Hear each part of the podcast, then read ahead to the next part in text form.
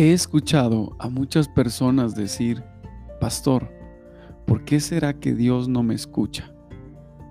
U otras que dicen, Pastor, yo oro y oro, pero Dios pareciera ser que no escucha mi oración. Quizás hay varias respuestas para eso. Muchas veces la Biblia dice que Dios calla de amor.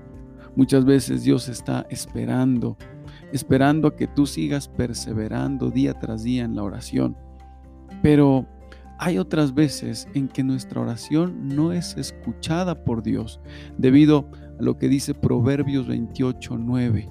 Dice la Biblia, el que no presta atención a las enseñanzas de Dios hace que Dios no soporte sus oraciones. Sabes que hay una relación muy grande entre nuestra forma de vivir y las respuestas a nuestra oración. Cuando nosotros vivimos a nuestra manera, en desobediencia, haciendo las cosas como queremos, la Biblia dice en este pasaje que Dios no soporta nuestras oraciones y por ende no hay respuestas en lo que anhelamos y en lo que deseamos.